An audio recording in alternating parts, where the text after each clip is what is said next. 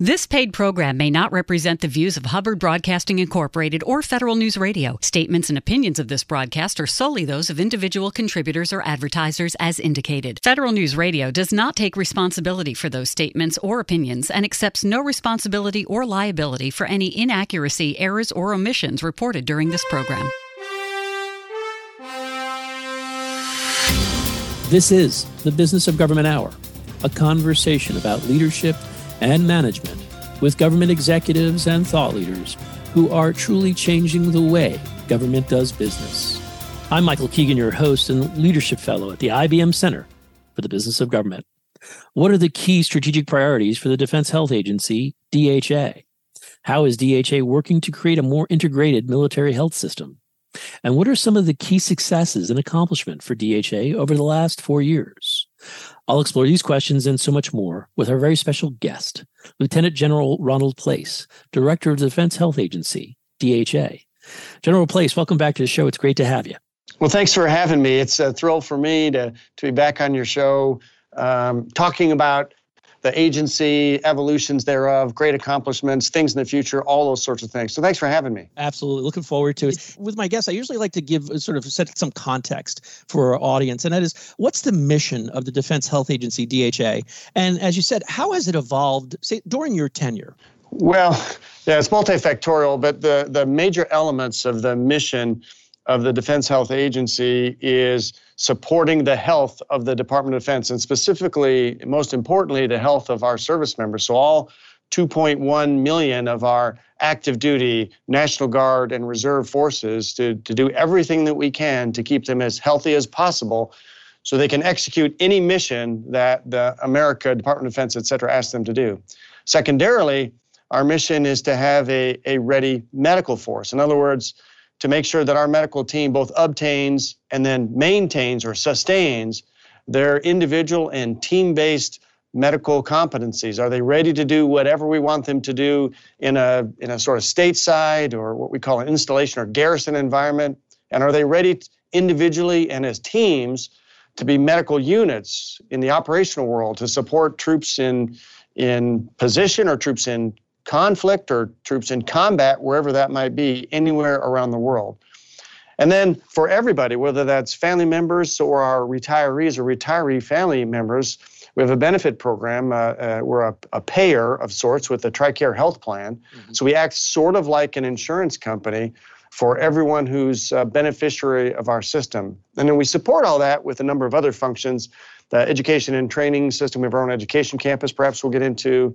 Um, we have a public health system.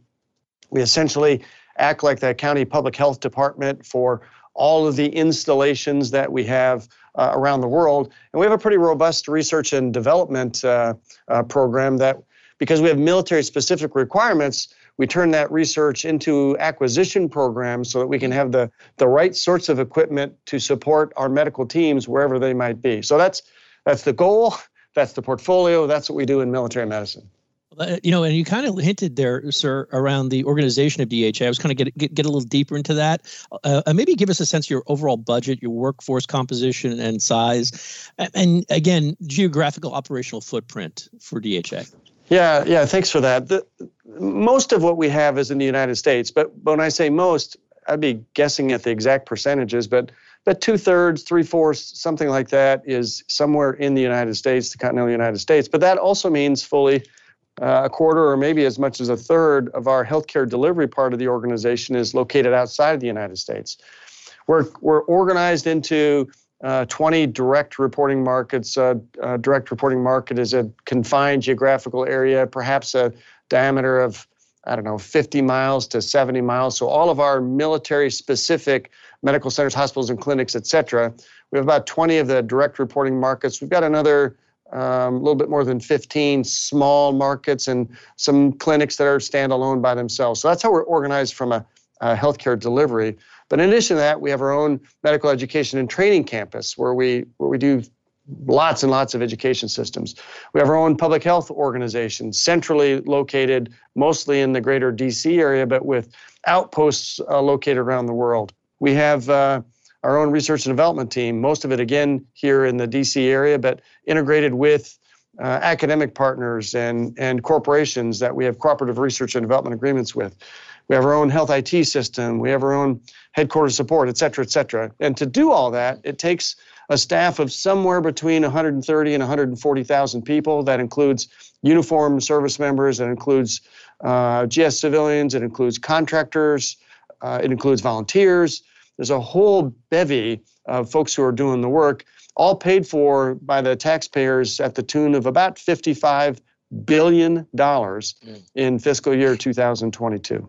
Well, thanks. I mean, that's very helpful to get the mission of your organization, and its operational components, and the. Uh, but now I want to switch gears and talk about your your role. And you know, I kind of uh, crafted my question here about what are your top, say, three responsibilities as the director of the Defense Health Agency. Yeah, so the number one priority always is and will be the readiness of the force. So the 1.3 million active duty in particular, are they medically ready to go anywhere the department or the, the, the president asks them to go when we need them to go. So readiness of the force is the number one priority and will continue to be the number one priority. But because our goal in the Department of Defense is to be a traveling team, right? The last thing that we want is conflict or war inside the United States. Mm-hmm. That means that we have to have medical teammates who are prepared to go anywhere that our, our combat arms brothers and sisters in the air, on the land, on the water, under the water, anywhere that they go, do we have medical teammates to accompany them? So the readiness of the medical force, are they medically ready themselves? And then are they ready to do their medical jobs individually and collectively? Will always be job 1A or job 2, depending on how you look at the priorities. And then uh, priority number three then is the healthcare benefit in law from the Congress for everyone in uniform, all of their beneficiaries, so their family members, and then all who've achieved a retirement from the Department of Defense to include their families. How well are we handling this, this medical benefit program that supports that whole uh, continuum of almost 10 million beneficiaries? That's priority number three. Mm. So, you know, so when you think about that, uh, those responsibilities, I was wondering, perhaps you could outline for us some of the most pressing management and operational challenges, or opportunities, as some like to call them, that you faced in your position, and and how have you sought to address those opportunities and challenges? Yeah, well, thanks for that question.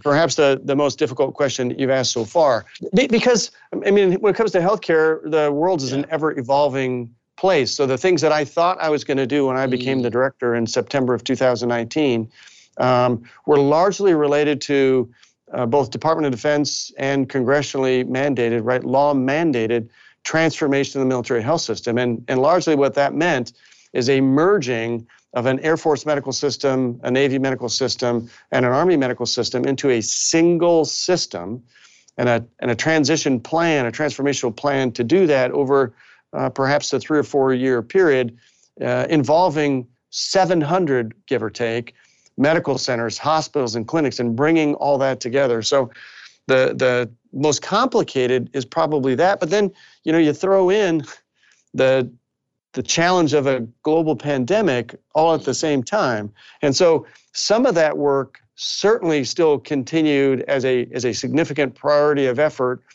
during the almost three and a half years that I was the, the DHA director, but some of it had to go on the, uh, a further back burner while pandemic work became the most important priority of any given day. And oh, by the way, the department um, about a decade or so ago agreed that we needed to transition from our, our legacy internally built electronic health record, electronic medical system into a commercial off the shelf system we can talk a little bit more about that, but mm-hmm. to continue that during a transformation and to continue that during a pandemic was a, a pretty significant challenge.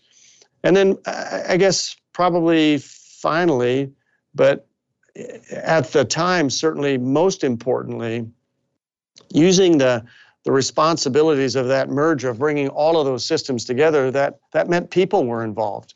Mm. I'm going to give you a big number, and it's going to be an impressive number, but we need to think about it a little bit differently. How did we handle each individual as an individual? So here's the big number just a little bit more than 50,000 Department of the Army, Department of the Navy, and Department of the Air Force civilians transitioned to becoming Department of Defense civilians. The greatest movement of manpower in the Department of Defense since the creation of the Air Force in hmm. 1947.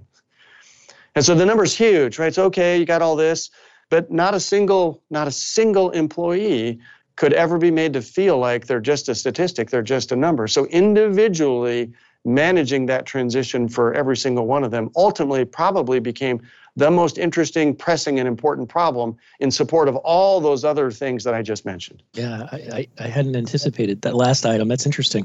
So, sir, it kind of hints to the next question I had around um, what has surprised you most leading DHA over the last three plus years? Yeah, well, the answer I'd like to give is nothing, right? Because I'm so omniscient that I, I can think of all these things and not be surprised by anything. But I guess the, the most surprising thing with an organization as large as this, with the responsibility as large as this, um, bureaucracy often becomes a challenge. So, so many things that you worry about and so many checks that you have to have before you ever do anything of purpose.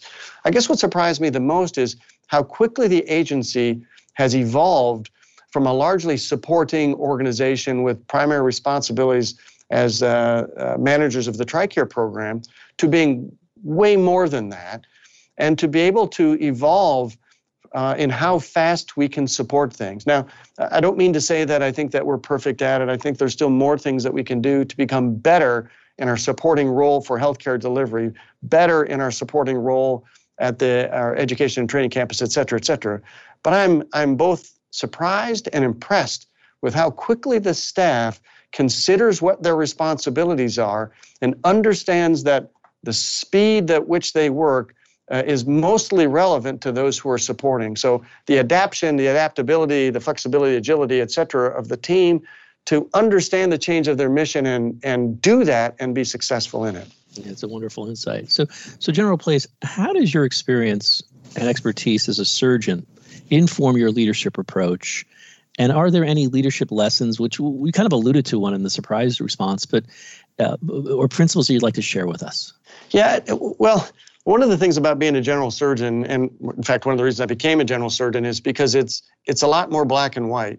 And what I mean by that is, you, you typically you operate or you don't operate. And if you're going to operate, you have to actually choose the procedure that you're going to use. So trying to take that concept, not that there's not shades of gray and levels of, of effort and support, et cetera, that go into leading a huge organization like this, but the, to understand that you do or do not, you take on the mission or you don't. But in order to do that, we have to effectively communicate our expectations and, and how we think that's going to go. So, the leadership principle I think that I'll talk about is the difference between intentions and actions. Mm. And often we measure ourselves by our intentions, and often we give ourselves a pass. Well, I meant to do that, and then I rationalize. Here's all the reasons that I couldn't. But then I, I judge others not by their intentions, but I judge them by their actions. So to me, it, it's been a how do we understand all the, the ramifications of what we think to be decisions and those that we gave that directive to? And are we truly looking at, at all the constraints that they have? such that we understand the difference between their intents and their actions and my intents as the director and my actions and how can we become more direct in understanding constraints so that when we're evaluating the work of our team, we're evaluating the work of our personal physician, we're evaluating the work of our system, do we better understand all the constraints and restraints that are in the system when we evaluate the effectiveness of it? So, again, mm. getting away from the here's the leadership principle getting away from the idea that I measure myself by my intentions and I measure everything else by the actions, that we come closer to the middle of, of understanding how both fit together. What are the Defense Health Agency's strategic priorities? We'll explore this question and so much more when our conversation continues on the Business of Government Hour.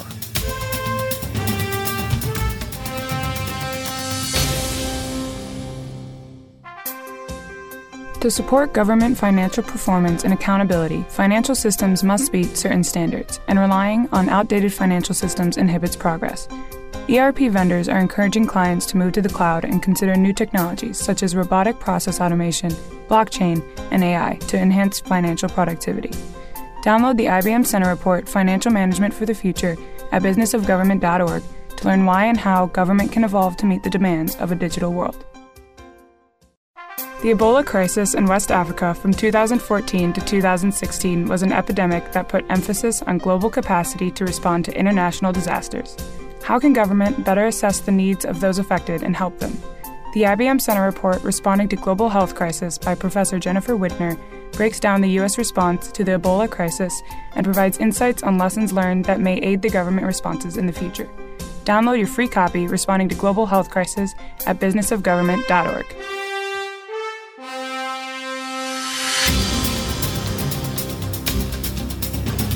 Welcome back to the Business of Government Hour. I'm Michael Keegan, your host, and our guest today is Lieutenant General Ronald Place, Director of the Defense Health Agency, DHA. Uh, I understand that DHA released its uh, FY22 26 campaign plan, which you know provides a very chock full of information on how the agency will execute its healthcare mission.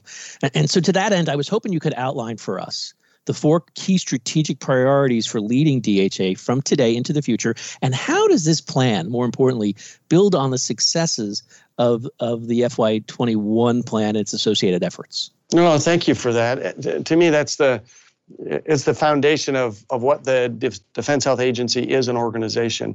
So in order to be successful, you have to know what you're for. And the Defense Health Agency, the you know these four major priorities, this is what we're for. So the first is great outcomes which means that process matters, but through that process, you better be delivering great outcomes. And by great outcomes, that means great clinical outcomes, but it also means great administrative outcomes. Are we providing the administrative support that all elements need to lead then to those great clinical outcomes?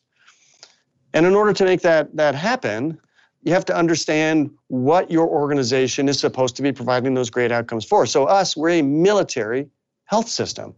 So those great outcomes mean the readiness of the of the military force that we do everything that we can from a medical perspective to make sure that every service member has optimal time to do their job.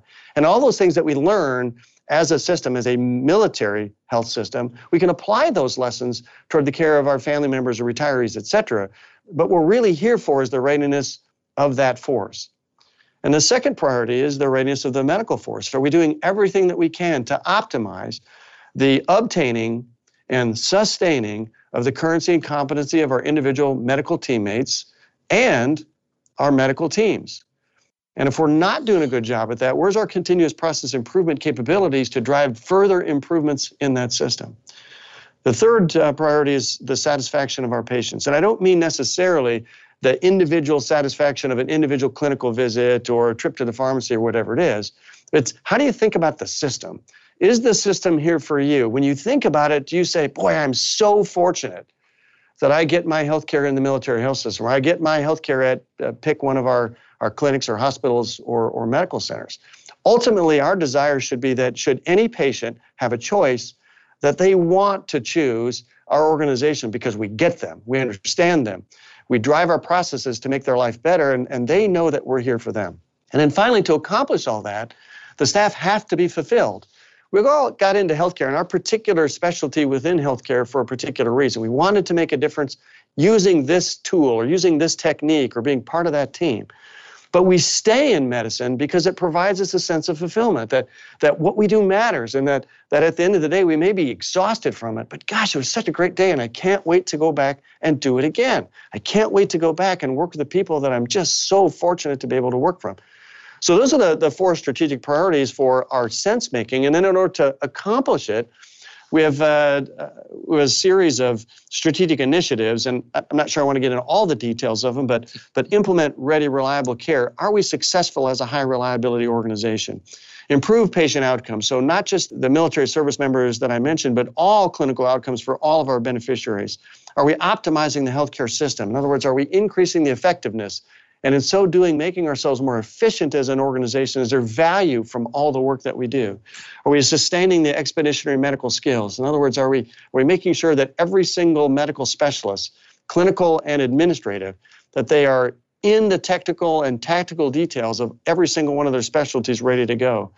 Have we enhanced the development and growth of our own teammates, both military and civilian? Are we improving the headquarters in performance? Not just the clinical performance or not just the educational programs, but are we improving the way the headquarters actually supports all those functions? Are we getting the right information at the right place at the right time in the right format so the best decisions can be can be made so is our information system really doing everything that it needs to do and finally could we execute that transition and transformation and turn that that transformation of the military health system into an organization of execution as opposed to an organization in in uh, transition. And those are the, the strategic initiatives. So you mentioned it's funny you mentioned transformation, and you know DHA has established a market-based structure to manage the hospitals and clinics, and and I was hoping you would take some time to explain to us that structure and approach, and you know how does it seek to expand access, and and what are some of the benefits from going in this direction? And, and I know it's a multi-layered question, but I'm wondering, with all that said what lessons learned have you collected thus far, and are there any updates in terms of any new markets happening? Sure. Yeah, I'll answer the first part last. There's no current plans okay. to change to new markets or, or transformation. We're really way more interested in the maturation of what we have. But as I mentioned uh, a few minutes ago, the, the markets are multi installations. So, based on our enhanced multi service market, where there may be parts of Army installations or Navy installations, Air Force installations, Marine Corps installations, in some cases even Coast Guard installations.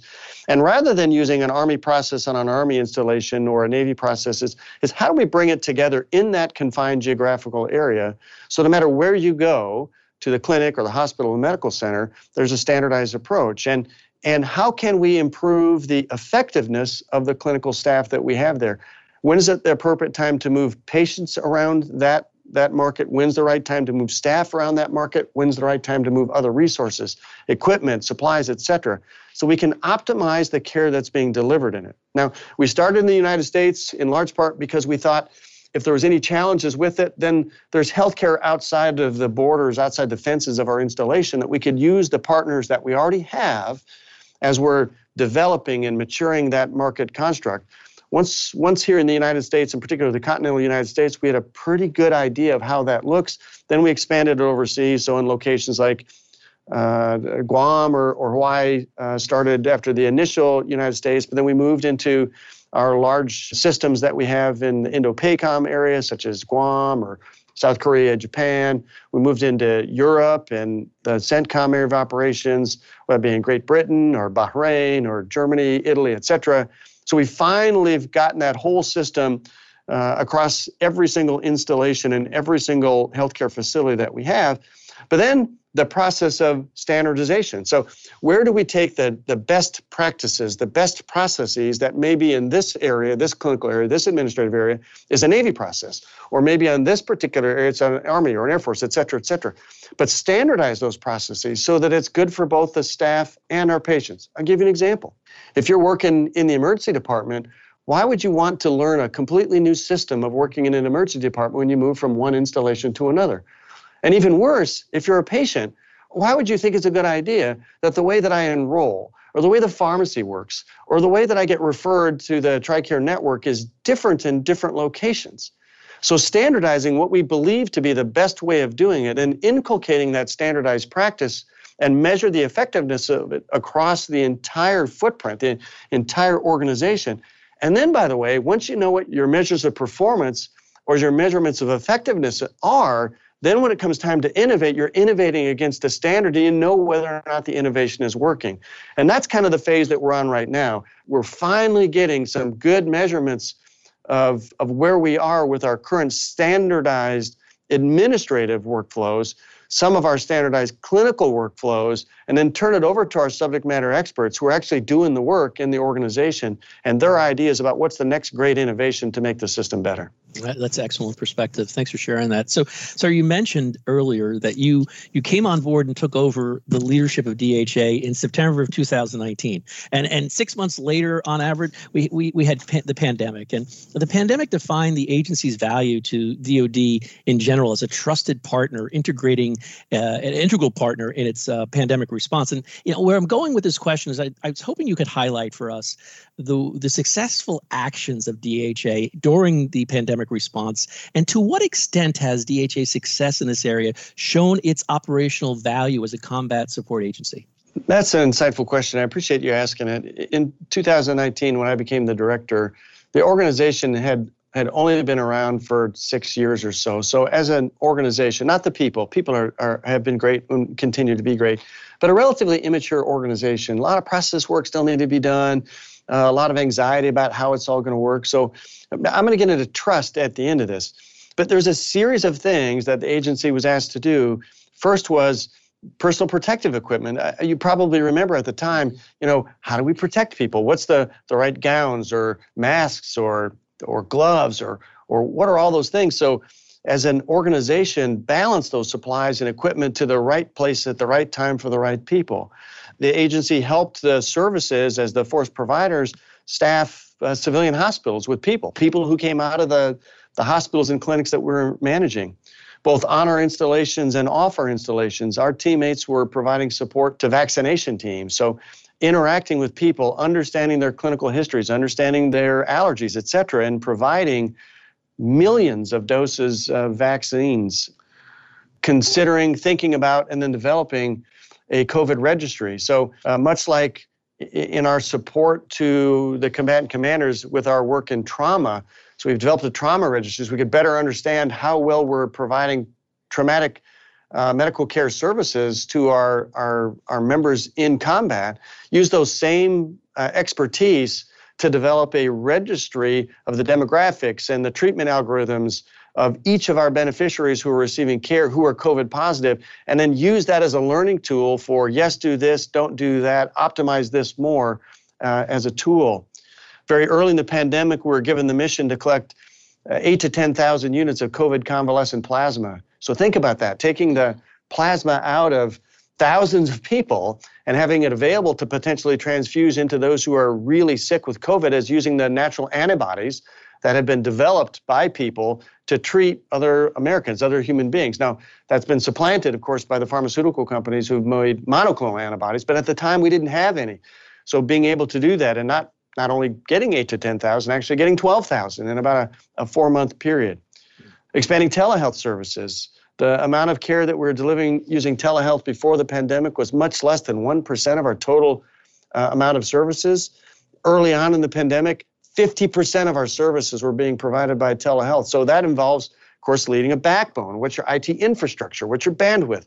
What's the right equipment to be able to do all those things? So just all of those things to very rapidly think through, deploy, and support um, the, the actions of the organization. The bottom line is, I think the, the Defense Health Agency proved that it could provide powerful support, data, systems, structure at the speed of relevance.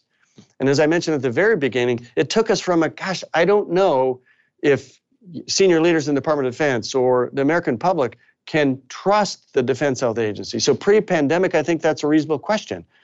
But post pandemic, I think the agency has demonstrated that it is a trustworthy organization and can deliver what the department, what the American people needed to do. Mm-hmm. I, I want to take a moment to drill down a little bit in ter- terms of delivery, sir. And would you elaborate a little bit more on what went into conducting the COVID 19 and subvariant vaccine delivery system worldwide and, and, the role that DHA played in doing that? Yeah, so amongst the, the other um, states, territories, et cetera, the Department of Defense was asked to, to provide a plan of how we intended to do it. So, one of the great things about the Department of Defense is we're good at planning. So we brought together uh, about 75 people or, or so who are the no kidding day to day we're going to develop a plan and over the course of about a month to, to maybe six weeks or so this small but powerful group in this operational planning team came up with a methodology to prioritize who would be vaccinated in what order and then the, the, logistics work that goes behind it. How do you get the right vaccine at the right place at the right time, knowing that, at least initially in the vaccine response for the United States, there was going to be limited supplies? So then, how do you get it there? And oh, by the way, how do you make sure that you don't waste any of it? That this really, really ultra cold level vaccine, how do you make sure you have the right freezing systems? And once you get it out, it can only be out for a very, very short amount of time. So, how do you make sure you have the right people to give the vaccine? How do you make sure you have the right people there to, to receive the vaccine? And how do you communicate that all through? So, over a very short period of time, developed a, an intricate plan that led to the Department of Defense using all of our vaccine that we had for the first six months almost immediately mm. in the right order with the priority, beginning on December uh, 14th, 2020, until there, there was plenty of vaccine for, for anyone. But the thing that I'm most proud of, in addition to doing it against that priority, our level of waste was incredibly small. I mean, it's in the in the giving of hundreds of thousands of doses, we're talking about the wasting of dozens of doses. It was incredible to watch this planning team and then turn that plan into an action. That's great. You know, earlier, General Place, you mentioned that the pandemic coincided also with the continuing rollout of the new electronic health record uh, for your for DoD, uh, MHS Genesis. Um, I was hoping you could give us uh, an update on that rollout, and more importantly, what lessons have been learned and what's next. Uh, yeah, we're about two thirds of the way done with our rollout, and we'll continue it next year. In fact, we are on schedule. We are on budget to finish our rollout. In fact, a little bit early, but but next calendar year we'll be done with it. We finished a couple of waves this fall. We'll have here in, in January of 2023, we'll do our Portsmouth rollout and we'll do our Fort Drum rollout. And those are just the names from there's multiple clinics, mm-hmm. uh, et cetera, that go with each of those waves. And in the in the national capital area, Walter Reed, et cetera, uh, probably March or so of uh, of 2023.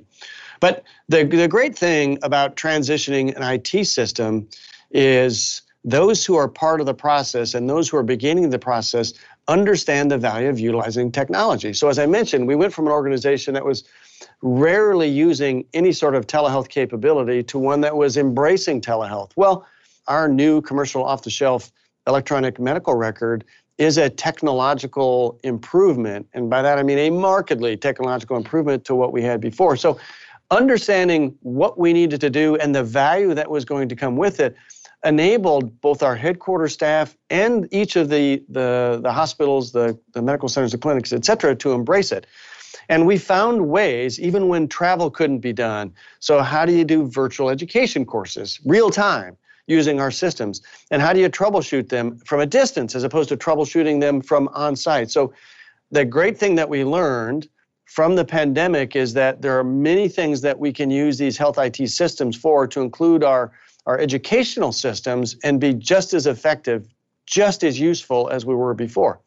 So now what can this this valuable new program that we have is there is there anything else that can do? Well, one of the things that that we uh, cooperated and collaborated with uh, Health and Human Services was our request in the building of this commercial off the shelf because we do mass vaccinations very frequently for our service members. Our annual flu drives are a good example of it, where we, we deliver about 3 million doses of influenza vaccine on our installations every year. Well, so we asked for that module. Well, the, the vendor built that module for us, but when it came time for mass vaccinations across America, then that module was shared with multiple other people, multiple other vendors, with the idea that this is good for American people. In fact, this is good for the global community. And this is how a system can be done at echelon to provide significant improvements in the way that we do vaccinations. Mm. So, all of this, all of it, is how do we use technology? How do we use this system? How can we best support ourselves and support the warfighters wherever they might be, here in America or anywhere in the operational force? And, and the great news is, as I mentioned before, we are on time, we are on budget, we are on schedule to deliver this massive improvement to our system. Wow, those are three criteria you want in a, in a systems uh, implementation. So that's that's yeah. wonderful. You know, so you mentioned telehealth a number of times. I don't know if you have anything else to elaborate on it, but I was just wondering, is there anything you'd like to share with us around the impact telehealth and virtual uh, platforms are playing in transforming how care is delivered across your system? Sure. One of the advantages, and, and believe me, that the only winner really in this global pandemic is medicine, because we've learned a whole lot of things, an enormous tragedy in our hometowns, in our families, as Americans and as partners and allies around the world. Huge tragedy. But there are some wins from a medical perspective, and one of them is people are more comfortable in the virtual space for their healthcare. Now, the younger you are, probably the more comfortable you are with it. But the level of comfort that our beneficiaries have just in the military health system is enormously higher today than it was when I became the DHA director in, in the fall of 2019. So I, I see that as improvement. I see the pressure that came from the pandemic to make us build better tools. And a good example of that is the way that we're integrated now in support from our medical centers to our smaller, what we would call rural hospitals or uh, small hospitals that don't necessarily have as much of a capacity for critical care capability. They're aligned using technology with our intensivists, our, our ICU teams, our ICU nurses, our ICU physicians, et cetera, at some of our major medical centers, so that there's a little bit of a support system to enable them yes you can be comfortable with this. No you shouldn't be comfortable with this. You need to start thinking about transferring that patient to a higher echelon of care. So the way that we're integrated longitudinally across the system using technology the way that we've done home telemonitoring the covid positive patients for the longest time were staying in the hospitals for for extended periods of time in large part because they would have this unusual drop in their oxygen saturation levels that we really couldn't explain and we didn't feel comfortable letting people go home when that was happening. But if you have home telemonitoring and have moment by moment understanding of what's happening with all of their vital signs, to include how well they're oxygenating, and you have the tools at their house to be able to help them over the phone with how that goes, then you can get people out of the, the hospital setting, which, with exception of that's where all the that people who can direct really important care is. But if if it's really limited in in the interaction of the staff and it's mostly from an observational status, then how can you change the observational status to at home observation as opposed to uh, in the hospital? And then how can you communicate better? How can we use our system provider to provider, provider advice line? So not just in the ICUs, but in our outpatient cares, we've got apps for that. We've developed apps for our patients. Um, probably the, the most commonly talked about these days are, are ways that we can support the reproductive healthcare needs of our women. Are we providing the systems that they need at our location? And if not at our location, how can we use how can we deliver that using technology? How can we use it for our own our own staff? We have apps for the antimicrobial stewardship. In other words, where, where's hand washing the most appropriate time? Where's antibiotic use the most important time? If antibiotic use, what choice of antibiotics and why? And that internal application system so that we know that our clinicians have access to the most reliable information to be able to make those clinical decision making. So just the explosion yeah. of the use of technology, integrated technology for our leaders, for our staff, and then most importantly, in support of our patients. That's excellent, sir. So, you know, I was wondering, let's uh, switch gears towards readiness. That's one of the major requirements uh, for your efforts at uh, DHA. And I'm wondering if you could provide us some examples of how force readiness is or will be enhanced. Well, the, the unique role of this agency as a medical combat support agency is unusual uh, to say the least. We, have never had a medical combat support agency until the Defense Health Agency became one. So some of it is you know, the learning phase. I mentioned, I think a few minutes ago, going from a relatively immature organization to a mature organization. In order to do that, you have to understand what a combat support agency does. And then from your level of subject matter expertise, how does it flow into it? So, Combat Support Agency is an agency that supports the combatant commands. So, whether that be the geographical combatant commands like CENTCOM or or EUCOM, European Com, or INDOPACOM, et cetera. What are the, the unique needs of those command teams in those geographical areas of responsibility? And from a medical perspective, what can we provide from a trained and, and medical force? How do we provide operational blood uh, services to them? What's the right operational medical record? What's the right uh, operational medical logistics, et cetera, et cetera? How do we think through that? But in most respects, what is it that they think they want? And how do we provide that service to them? Secondarily, the Army, the Navy, the Air Force, the Marine Corps, the Space Force, in some cases the Coast Guard, are the force providers, right? They send the soldiers and sailors, airmen, Marines, et cetera, to those locations. Well, how do we provide the best trained and ready medical forces within that system? And, and how do we partner with each of the, the military departments and the military services to enable that to happen? And then globally, how do we put that all in a big you know soup kettle and mix it all together such that the soup that comes out of it meets all aspects of support to the COCOMs, support to the services, and then ultimately support to the Secretary of Defense across all elements of his responsibilities. So no matter what happens, the medical system is prepared to support the needs of the Department of Defense. And, and so we think through that, and great examples from an operational sphere are infectious diseases. We don't we don't have a lot of trouble with Ebola in America. Mm-hmm. We don't have a lot of trouble with dengue fever or Mpox, the, the new name for monkeypox. we don't have a lot of trouble with that, in large part because of the way our system works and we identify those threats in those geographical COCOM areas and provide support to them, partner with partner nations in those areas to prevent bad things from happening, and in particular from bad things happening in America. So that's how the Combat Support Agency functions, and that's how we support the services and the COCOMs. So, you know, I, I was wondering uh, before we get into some of the uh, research component of your portfolio, I was wondering um, how is DHA pr- pursuing a patient centered approach to health and, and care within the military health system? And perhaps you could outline some examples. Sure it gets back to the priorities. As I mentioned, the, the third priority is uh, satisfied patients. Do they feel fortunate? Our patients, they feel fortunate that they receive their care in the military health system. And in, by and large, by getting their care, we are part of an enabling system, a support system, you might say, a, a combat support system even. But do we enable them to achieve the goals that they have, whether it's a service member, family members, whoever it is? Are we part of the enabling for them?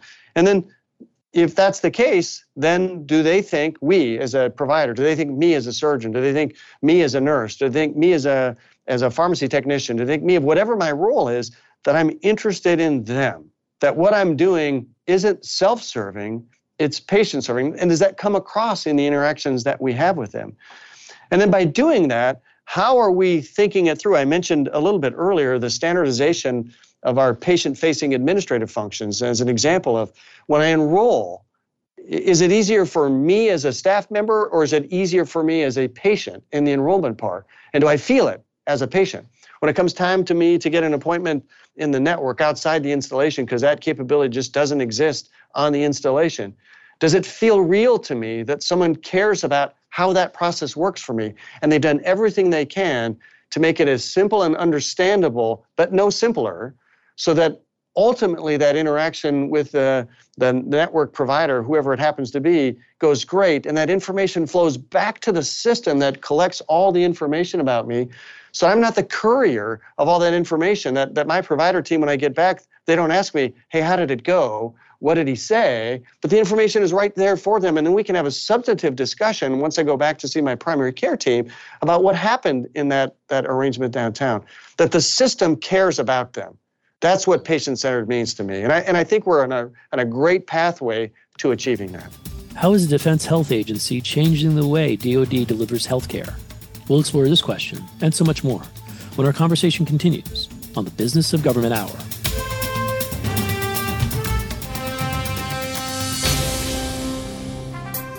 How does an agency decide upon and implement a performance management framework that will be successful for their specific administration?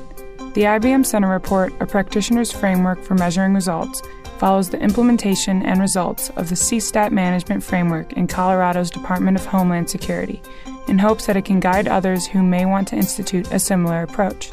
Download a practitioner's framework for measuring results by Melissa Wavelet on businessofgovernment.org today. Agile methodology has allowed for agencies to keep up with the growing demands for fast response to problem solving. The Opportunity Project, TOP, serves as a catalyst in adapting agile techniques to solve complex agency mission problems. TOP works with federal agencies to identify challenges and facilitate iterative approaches in response. In the IBM Center report, Agile Problem Solving in Government, Joel Gurin and Katarina Rebello discuss the factors of success involved in TOP. Download your free copy today at businessofgovernment.org.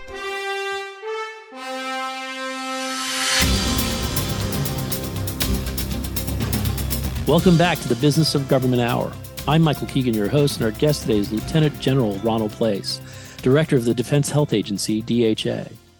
So, sir, I want to switch gears a little bit and talk about the great work and many successes in brain health efforts. But one thing that's noted is it's somewhat disjointed across the department. So I was hoping you could tell us a little bit more about the Warfighter Brain Health Initiative and how does it seek to address brain exposure with the goal of optimizing brain health and countering TBI? Yeah, sure. An important question to to everyone in the Department of Defense, certainly the senior leaders of the Department of Defense. I, I think most people know the the signature wounds of the of the last 20 years of conflict have been uh, traumatic brain injuries, mild, moderate, severe, etc. And, and recognizing that problem in all kinds of different efforts along the way to, to try to make it better led us to the idea that, well, if you're really interested in it, then you have to have some sort of framework, some sort of process with perhaps multiple lines of efforts to, to measure where you are and where you want to, to go. So most recently, as I, as I think your question implies, the department has, has uh, put our, our emphasis behind warfighter brain health with multiple foci. The first of which, of course, is to to prevent any sort of brain injury. But if brain injury happens, to be able to detect it as quickly as possible, and then after detection of it, develop the the treatment modalities, the treatment algorithms that either mitigates or best case eliminates any sort of long-term repercussions from that, that brain injury. So in all those major elements of how we're thinking it through, we've put different elements uh, of, um, of support to it. Now, from the Defense Health Agency, we're responsible for the Defense Intrepid Spirit Network, and that's led by the, the NICoE our, our true center of excellence, so the National Intrepid Center of Excellence for Brain Health here in the Bethesda campus in DC, where we are in partner with academics, we're partners with universities, we're partners with industry for all elements of that, but in particular on the research elements of what happens to the brain and what happens when you give therapies to it. But the new part for us and how we support warfighter brain health is standardizing the process against all of these Intrepid Spirit networks. So whether that that location is at Fort Bragg, North Carolina, or Camp Lejeune, also in North Carolina, or uh, Eglin Air Force Base, or at Fort Carson, Colorado, or out in Hawaii, where we have huge troop concentrations where we're more likely to see those potential brain injuries. And so, how are we standardizing the evaluation of the individual service member's brain and how it works before potential injury? How do we measure it during potential injury and after diagnosis, but then during therapy. And then where do we see that we're making improvements iteratively along the way? How do we rapidly utilize those things that appear to be great innovations? Uh, and where do we have our, our zest, our thrill of continuous process improvement for continuing to make it better? But it's all within this umbrella of the, the Warfighter Brain Initiative, uh, as, as you mentioned. What has DHA done in the realm of education and training during your tenure, how has it expanded and who do you help? Thanks. A huge mission education wise. If I could just perhaps give you some numbers or set some, some construct. Um, just within our part of the portfolio. So, getting away from the Uniform Services University and, and all that they do for a medical school, a graduate nursing school, a postgraduate dental school, and a allied health uh, school. So, so, they do that. But for us, we have two major parts of it the Medical Education and Training Campus, which is a largely enlisted base education campus with 16,500 graduates a year. About two thirds of them in clinical, and about one third of them in clinical administration. So think logistics or medical equipment management or medical administration, et cetera, along the way. But two thirds of them clinicians. So their phase one is at the schoolhouse. Phase two, so it's the on-the-job clinical training. So say I'm an, an operating room technician. I learn how to do it. I learn how to scrub. I learn the names of the equipment. I do notional work at the schoolhouse, and then I do it for real under supervision and on-the-job training out inside the field, inside of our, our hospitals. Similarly, we manage uh, uh, dozens of graduate medical education program systems. All told, we graduate about 1,200, that's 1,200 new fully trained physicians from our programs every single year. And they could be you know, surgeons or internists or family physicians or radiologists or preventive medicine, et cetera. So 1,200 of them. So first, it's integrating all of those things, but in particular in the medical education and training campus, partnering with huge numbers of educational institutions, 89 in fact, different educational institutions with 350 or more master's degree programs and and almost 900 bachelor's degree programs. It's just a huge amount of partnerships to make sure that in that education system we know what we're doing and we're and we're doing it against that ed- educational uh, framework. And then second, as we've transitioned from that didactic lecture, um, sort of learning the, the names of stuff in the clinical environment, the partnership between the schoolhouse and the individual hospitals and medical centers were that phase two program and how we're measuring the effectiveness of that phase one program at the phase two site and how we're measuring the, the effectiveness of the training that on the job training that happens at the phase two site by wherever their first duty station is.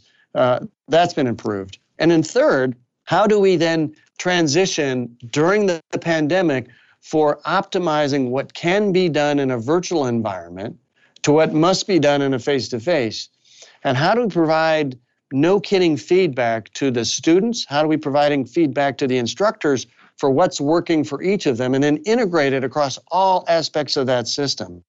So I'm proud of where we are. I, I, know that like any educational system of in particular the size and complexity of, of what we have, and oh by, by the way, the, the, the Department of Defense or the DHA Medical Education and Training Campus is the largest standalone medical education campus in the United States. So, so how do we how do we continuously improve the systems that we have through that entire um, continuum of educational process?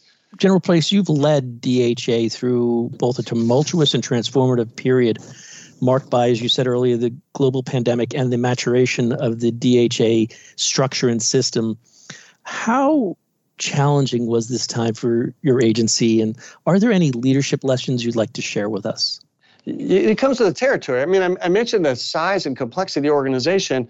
It, it has to be challenging or it's not worth doing. it's, it's the very nature of who we are and what we do. So, so sure, it's been challenging. I'm, I'm not sure that it's been more challenging than any other time in American history because there's so much that's asked of the Department of Defense. So I want to put it in a little bit of perspective. I don't, I don't think that I've been particularly unique or the agency is particularly unique. These challenges come to major elements of the Department of Defense all the time. Mm-hmm. The beauty of it is for the American people is that we are blessed with people who, who care so much about the American way of life and protecting it through the Department of Defense that I think we start to take for granted just how complicated and complex it is, and yet we have we have great parts of the organization that have that have been successful. For me, the thing that that I think has been the most challenging and the thing that I think uh, the, the organization has been most successful in is the concept of the balance between standardization and innovation.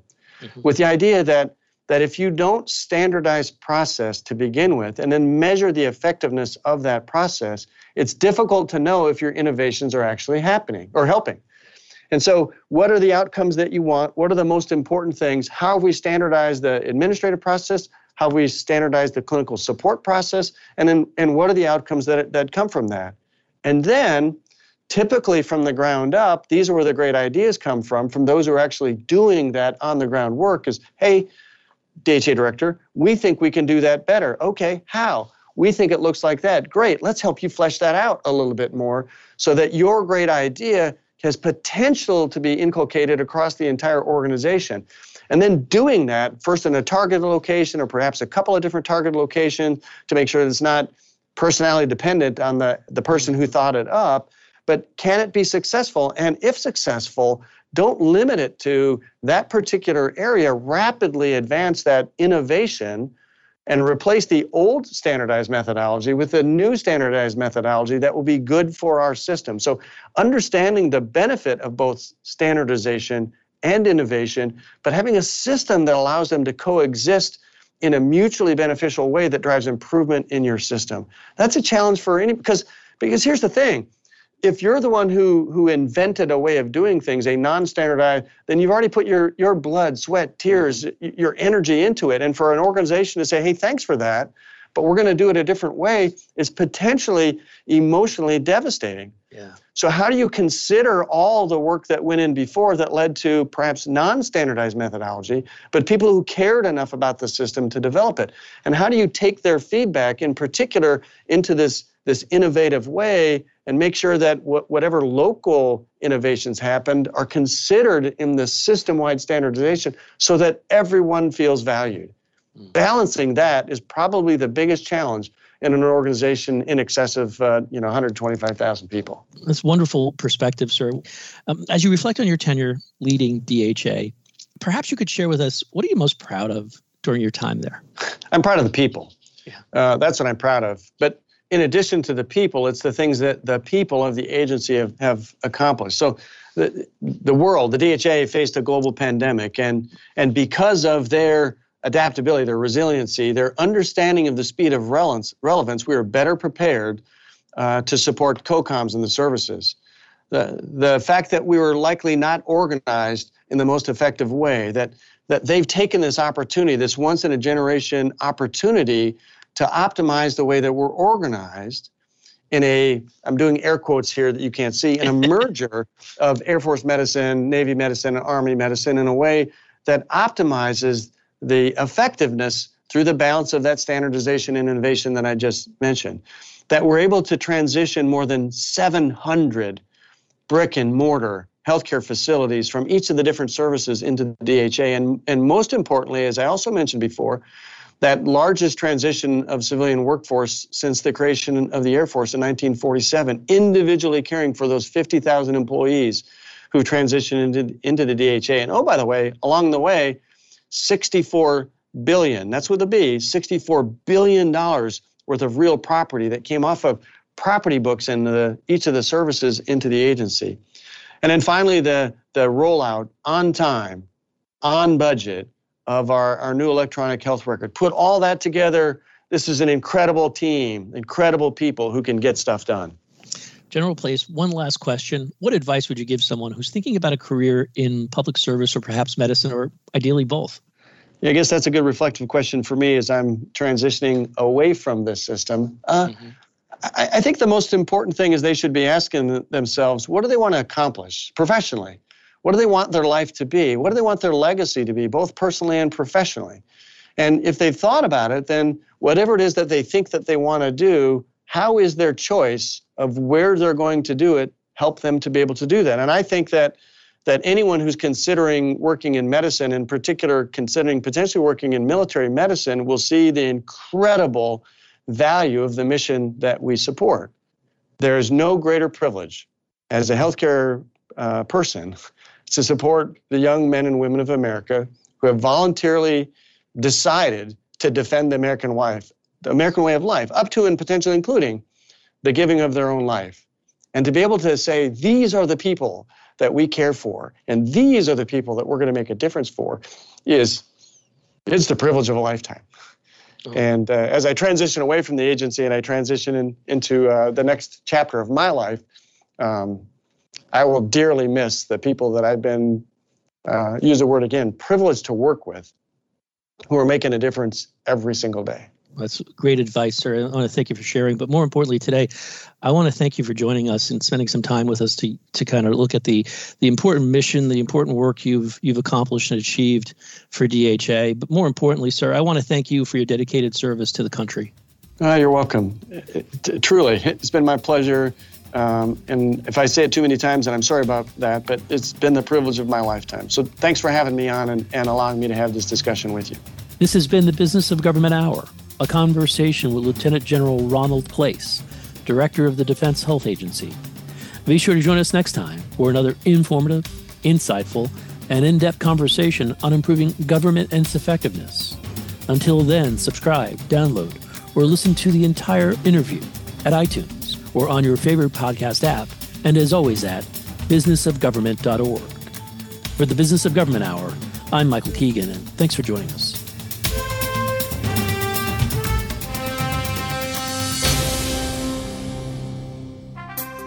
How can government best use big data to transform decision making, public services delivery, and communication? The IBM Center report Integrating Big Data and Thick Data to Transform Public Services Delivery by Yuen Yuen Ang presents five recommendations for public managers introducing the concept of mixed analytics, urging thick data, meaning qualitative information about users, to be presented alongside big data to improve government decision making. Visit businessofgovernment.org to read more.